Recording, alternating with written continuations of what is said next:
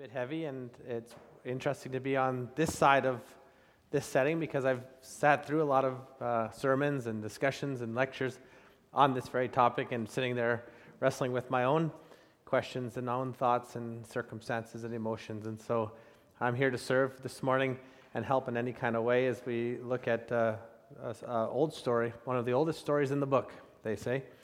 So if you open up to the book of Job, let me just tell you one more thing by means of introduction, I've been talking to my manager who helps me with, uh, with my books and stuff. Uh, her name's Haley. She's also my wife.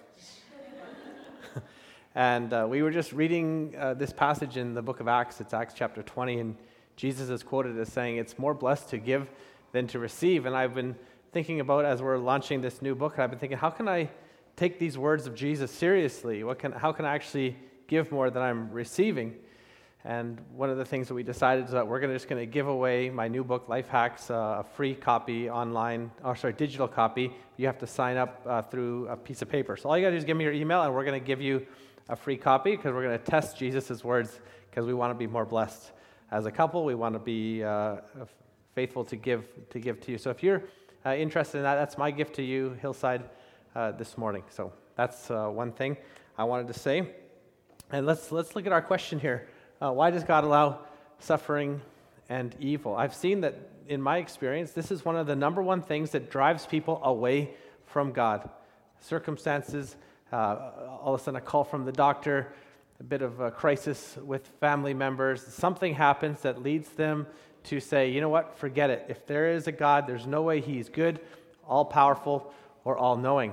If you look through history, you see this was the idea that uh, led Charles Darwin, who grew up in a Christian home. His grandpa was a pastor. He went to a little Bible college in England named Cambridge University, went to go study to be uh, an Anglican, and then came out after uh, researching and uh, just having life experience saying there's way too much suffering in the world. There's no way that this God could be good that, uh, I've heard about. And so uh, he eventually walked away from his faith. We don't know what happened at the very end of his life, but uh, I have no credible evidence to suggest that he came back. Uh, one of the most vocal skeptics these days when it comes to critiquing the Bible and the trustworthiness of the Bible is a guy named Bart Ehrman. I don't know if you know who he is. He grew up in the church, went to, uh, again, a Bible school, a very conservative Bible school. It wasn't until he did his master's and then uh, PhD studies that he would eventually walk away from his faith. And now he spends most of his efforts and his public time critiquing Christianity and he would say, uh, off the record, but he, on, he doesn't mind saying on the record, that uh, it was not his problems with the Bible that led him to walk away from God, but all the suffering and evil that he saw in the news in his life, and, uh, and said there's no way that God could be good in light of the accumulation of all this bad stuff that I see. But it's interesting that while suffering and evil leads many people to walk away from God, we also know that it leads many people right into the very arms of God, that they've gone, gone running to Him in times of crisis and challenge. Churches boomed after 9 11, especially in New York. Pastors would report record attendance in many of their churches after the atrocities of, of September 11th. And uh, I mean, that attendance kind of waned a little bit, but we know people uh, tend to forget, and, and, and when in times of good that they tend to walk away or get apathetic. But in the, in the heart of the crisis, when everybody was wondering, where was God in this? People were going to church. Even after the earthquakes that, that rocked Haiti, for, uh, you know, it's been well reported of the devastation that happened, but less reported was the revival that happened in that little country after the earthquakes as people turned to God in search of, of help and uh, just provision to stay alive for many of them, or just asking the question, God, where are you? They sought God in that. So the very suffering that leads some away from God also leads people towards God. And that's an interesting observation. But the question of why does, does he allow it is one that I have to confess to you right off the bat. I don't know. I mean, I've read the book, studied it, listened to different theories on it, and I still don't know. But what follows, given that I, my confession that I don't know why God allows suffering and evil? Some of you would say, well, if Jon doesn't know the answer, there must be no answer. To which I say, thank you. I receive that little compliment that says, if, if I don't know something, therefore the answer must not be there. But I assure you that this is not the case. The logic does not follow that if I don't know something, there must not be an answer. If I don't know something, God might have the answer and choose to keep it mysterious uh, to us. The character in the story that we're going to look at this morning goes through a, really difficult time, loses everything except for his, his own life, and he doesn't find the answer to the question of why does God allow what he had to go through. Job is, uh, scholars would say, the oldest book in the Bible, probably one of the first ones written, and it deals with the question why does God allow suffering and evil? And so we might even say the oldest book with the oldest question doesn't give us fully a satisfactory answer. But we'll try anyways, because all we need to do at the end of my time, all I'm going to seek to do is to show you that there is nothing contradictory between the two statements God is real and evil is real. See, a lot of people philosophically say, well, if, if God is real, then evil wouldn't be real. And since I see so much suffering and evil in the world, therefore God must not be real. But I want to show you that no, God is real and God is even good and may have reasons for allowing evil that we don't necessarily understand, and therefore he allows evil. Does that make sense? So I, I want to I want to get rid of that idea that God and evil can't work together, but God could have reasons for allowing evil, and therefore we can still have reasons to love him, to worship him, and commit our lives to him. So let's look at the story in Job uh, 1, verse 1, we see that Job's a pretty good guy. I mean, there's no reason for him to have to go through what he does according to uh, old fashioned logic, or oh, sorry, old fashioned reasoning, which says if you be a good person, good things happen to you. If you be a bad person, then bad things should happen to you. This was how the ancients saw it. This is still how many people feel today. That's why they try to tip their baristas as much as they can, right? I want tip my barista so I can get good things happen to me. Baristas prey off of that. They know it. That's why they put karma right on, the, right on their tip jar. But that's not always the case, as we learn about in this story. Verse 1 says, There was a man in the land of Uz, or Uz, whose name was Job.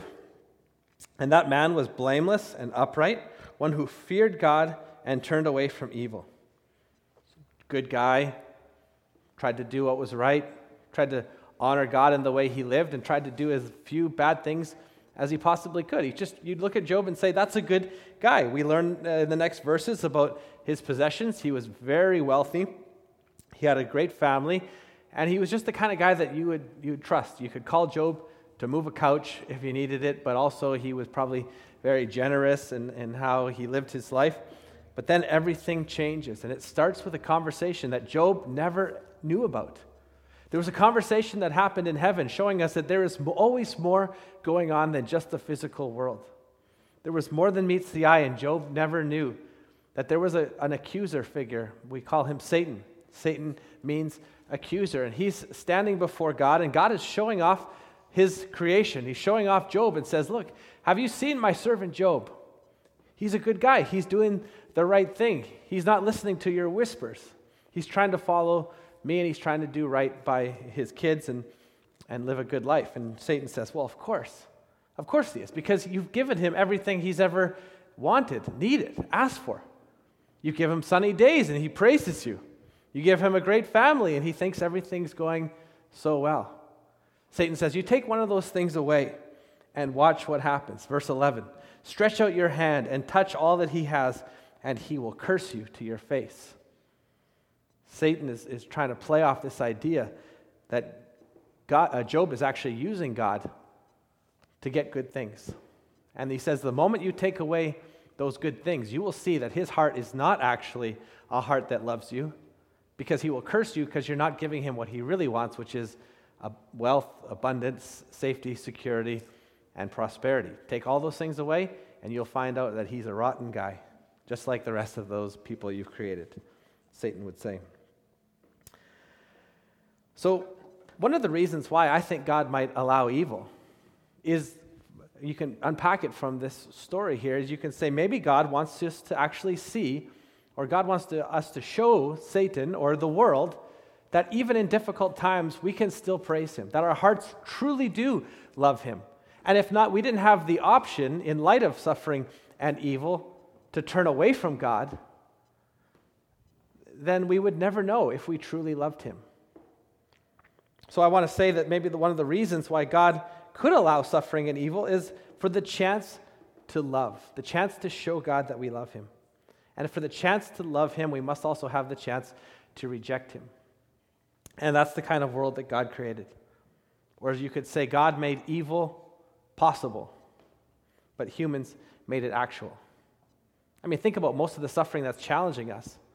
A lot of it comes because we do bad things to each other, because our world is broken. We're the ones who make the bombs, we're the ones who commit the crimes, we're the ones who abuse, we're the ones who divorce, we're the ones who bully, we're the ones who cheat, we're the ones who steal, we're the ones who commit violent acts, we're the ones who gossip. We do those things and we hurt each other, we cause each other so much suffering and pain.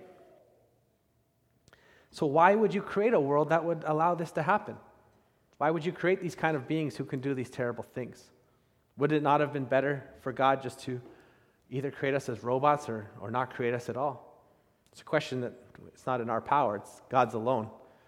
But if you've ever created a child, if you ever brought life into the world, you've had to make that same difficult decision. I mean, you parents with teenagers, you know exactly what it's like to create a being that in your own image, to provide for it, to protect it, and then it grows up and denies your existence. Like that's how God feels. God could have made robots, but we can make robots. I mean, we can actually make robots that you could probably one day, the way our society seems to be going, you will be able to legally marry a robot if you want. But here's my theory it's not going to work. Because there's something about pushing the I love you button and having a robot say, I love you, right? That's just not as fulfilling as when somebody actually chooses to love you by their own will. See, I married a woman named Haley. Technology was available to marry a robot at the time. We only got married three years ago. The technology was there. And nine times out of ten, though, I tell you, I would choose my wife every single t- time. One in ten, okay, maybe it'd be nice to have a robot. But that would not be the kind of relationship that I would seek to, the person to spend my life with. So if we've created or we've, been, uh, we've ever chosen to love somebody, we know that the fact that you can choose love is a beautiful thing, and God has hardwired that choice into the world. Satan knows that. And he says, if you take away some of the things, the pleasures, the securities, the comforts that Job has, he will curse you.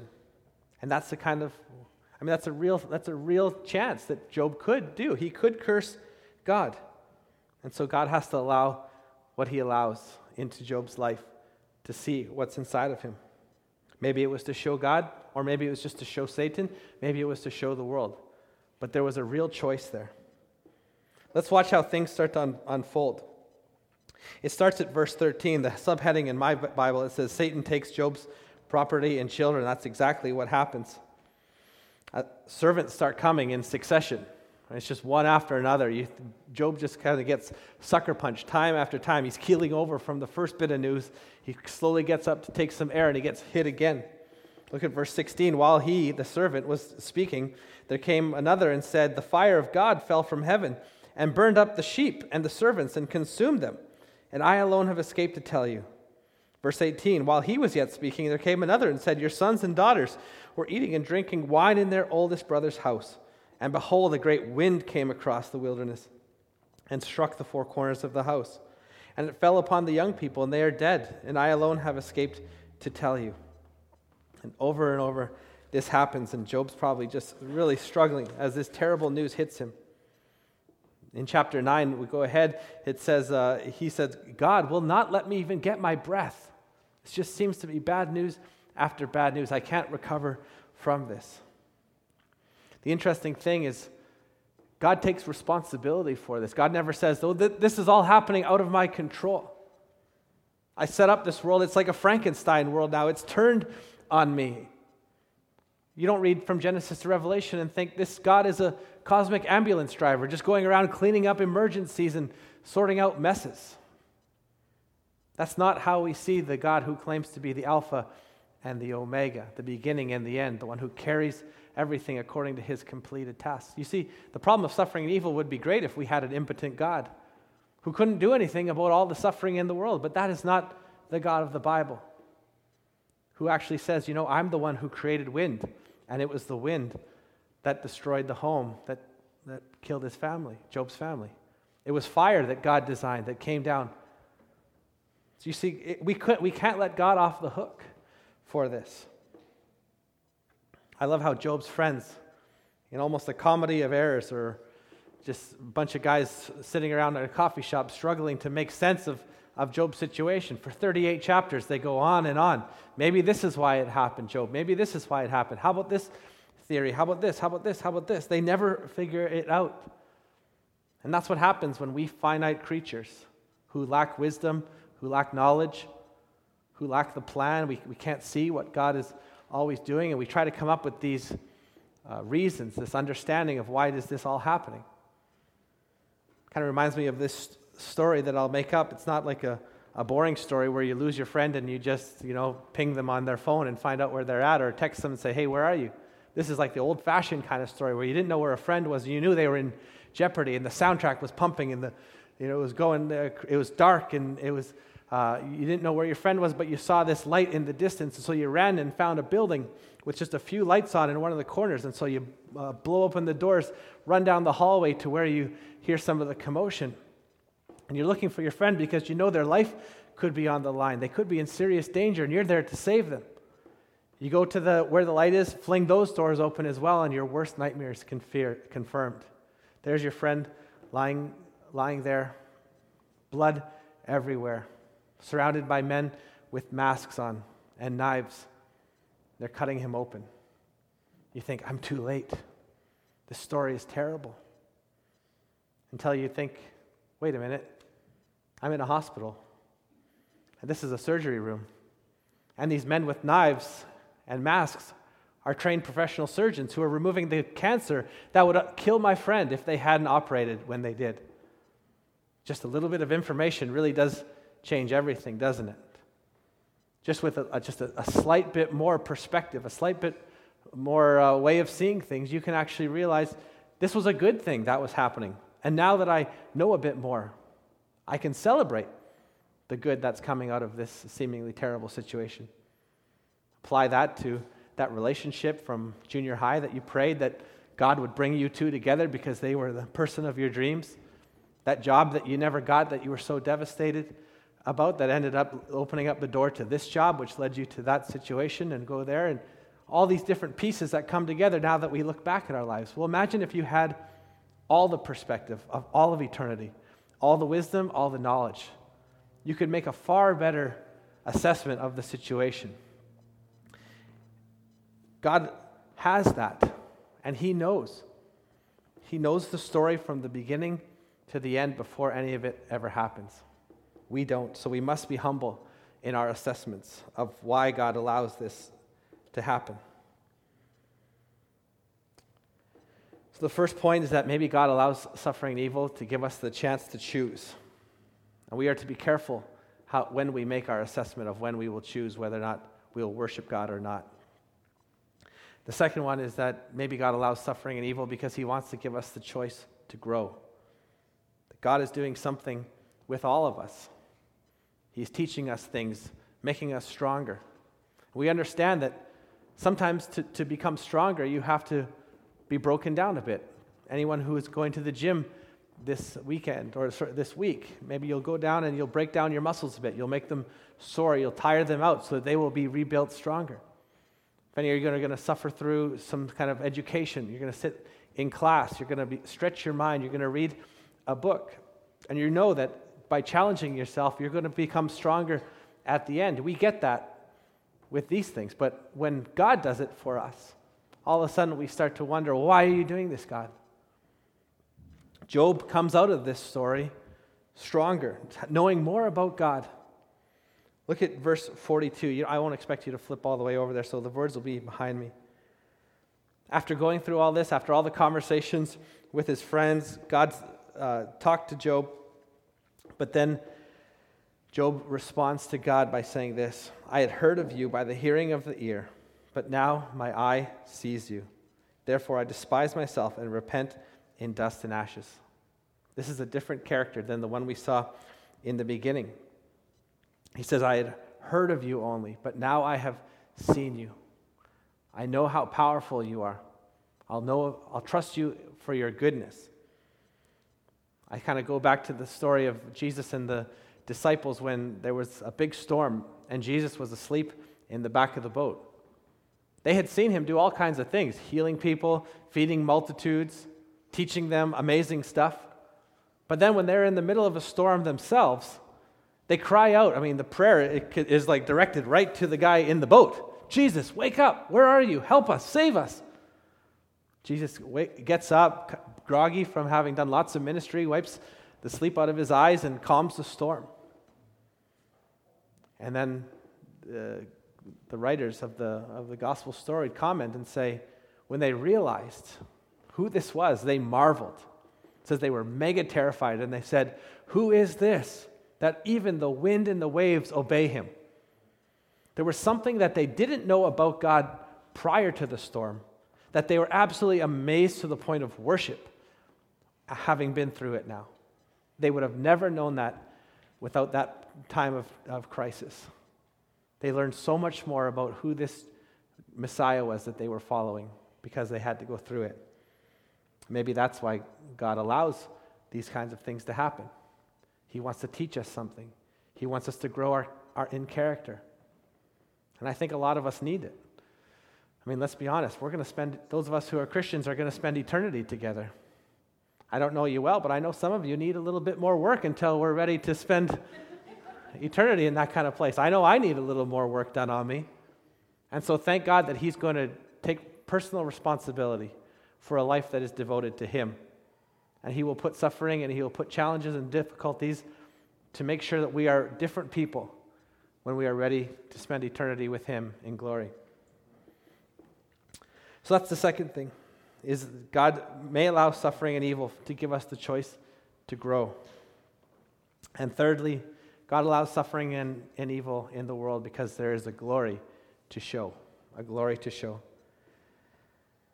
When our first parents, Adam and Eve, sinned, the Hebrew word shalom says that, uh, well, I mean, we, we know that that was broken. There was a peace and harmony in God's creation. And then when sin came into the world, that harmony was broken. God makes a promise to our first parents, Adam and Eve, that He's going to do something where this serpent is going to have his head crushed. Uh, the, the one who saves will be, uh, have his heel bruised. But that's the first promise of the good news of how God is going to bring evil that has just been introduced into the world and get out of it. So we spend the whole Bible for the rest of Genesis all the way through the Old Testament wondering who is this serpent crusher? Who is this one who is going to crush the head of Satan? We get a few clues of what he's going to be like. He's going to be like a, the Passover lamb. He's going to be like the suffering servant of Isaiah 53. He'll be whipped, he'll be bruised for our transgressions, he'll be crushed for our sins. And then Jesus comes uh, in the New Testament. John the Baptist says, Look, it's the Lamb of God who takes away the sin of the world. And then Jesus says, I'm going to a cross. That's his mission to head to Jerusalem to die. That the Savior came to die. And as we look at the, the Savior dying, we see a beautiful display of who God is that we would never have known otherwise. When we see Jesus on the cross, we think, wow, this God is a holy God. He doesn't just turn a blind eye to the injustices. To, he doesn't just see rape, and he doesn't just see chemical warfare, and he doesn't see treason and uh, you know, all sorts of corruption in our culture. He doesn't just see the little things that are happening in families behind closed doors and turn a blind eye.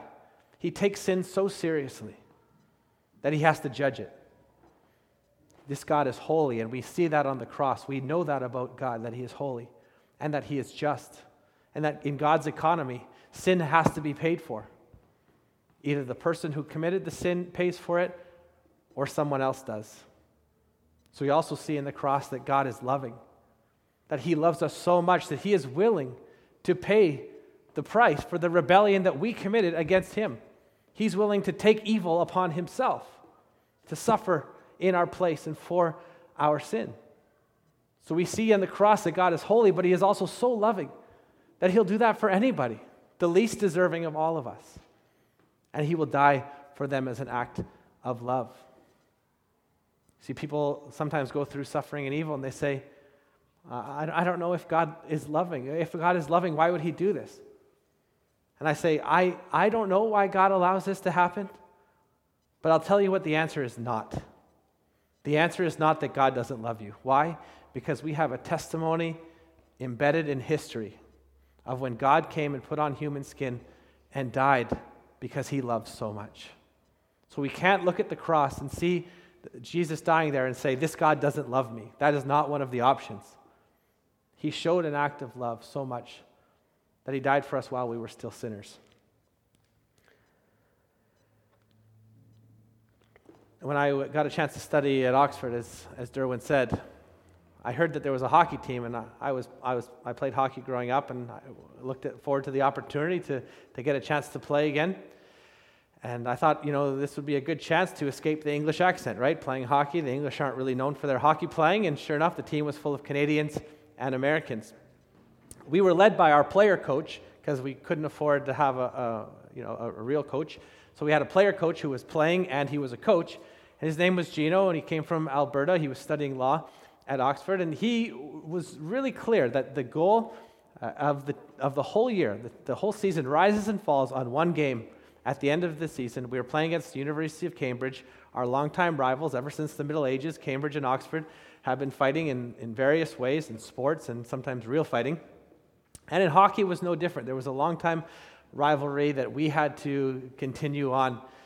And so we trained a lot. I mean, in practices, we took always a, some time to do uh, lengths. You know, we just had to skate, skate, skate all the time.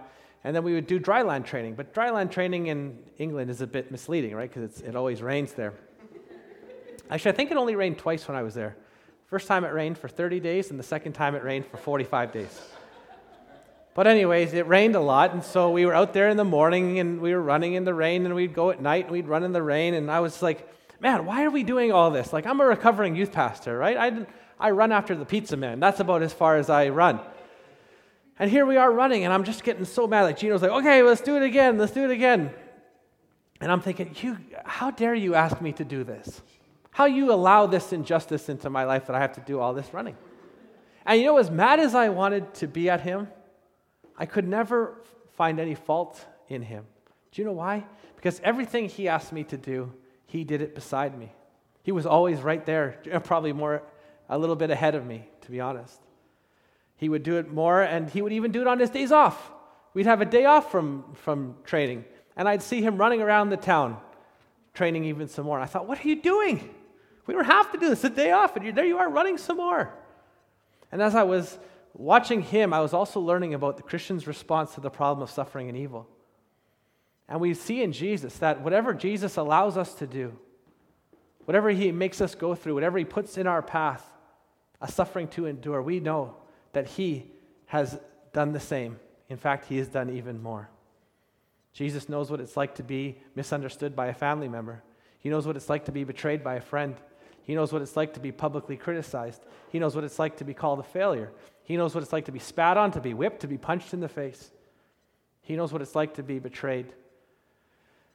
But he, more than any of us, knows what it's like to suffer on the cross for the sin of the world. And in that, he has eclipsed me long, by a, a long shot. As a side note, some of you are wondering, and I didn't even tell the first service, if you're wondering how we did against Cambridge, the running paid off. We defeated them 17 to 3. It was a shellacking. Yeah. Yes. But the point of the story is Jesus. because he is willing to suffer and shows us the glory of God. Yes, God is holy, but he is so loving and gracious. And if we didn't have suffering in the world, we would never know just how loving and how gracious this God is, that he is willing to take out the problem which we brought in. So while I don't understand all the reasons, I mean, in your life, you you guys have suffered far more probably than I will and, and, and never have to worry about. I don't know what kind of situation you're in, what kind of struggles you have, or what's going on in your life. But I can assure you that suffering and evil do not disprove God. It doesn't work logically, it won't hold up philosophically. God may be using the suffering in your life to, to show your friends that He is still good to show family members that in light of all the difficulty that's coming that you can still praise god that your relationship with god is not built on good digestion good health and sunny days but that it actually is rooted in the truth that god is good and that he has he is up to something that you can always worship Him. Maybe He is giving you the choice to grow. He's teaching you something that you need to learn, disciplining you as a good father would do when, his, when their children need to be corrected. And you would never otherwise know it if He hadn't brought it up by putting some kind of trial or tribulation in your life. Or maybe He wants to display Jesus more in your life. Remember, Job said, I'd heard of you by the hearing of my ear, but now my eye sees you. My prayer for you is that whatever you're returning to, that you would experience Jesus in it. That you would learn to suffer alongside with him, to, to feel his presence while he is there, and that you would press in harder towards the heart of God than you were before you'd ever gone through it. And that when you worship now, when we, when we sing a song, that it would be a true heart's confession. When sorrows like sea billows roll, that whatever your lot, that you have learned to say, It is well, it is well with your soul. Maybe there'll be a conversation in heaven this week about you. That I don't know if this actually happens anymore, but maybe Satan, the accuser, is accusing you of, of, of just worshiping God on a sunny day, and God says, No, no, look at my servant here. Look at what I've putting them through. Look at all the things that they've had to endure throughout their life. Look what they're going through now. Look at their heart is still soft despite all that. They haven't hardened their heart to me. They haven't clenched their fists, but their fists are still, or their hands are still raised in worship. And the accuser would look and say, at all this evidence that God has presented of why you truly do mean it, and he would look and say, Yeah, you're right. They truly do love me. Let's respond now in worship. Would you pray with me?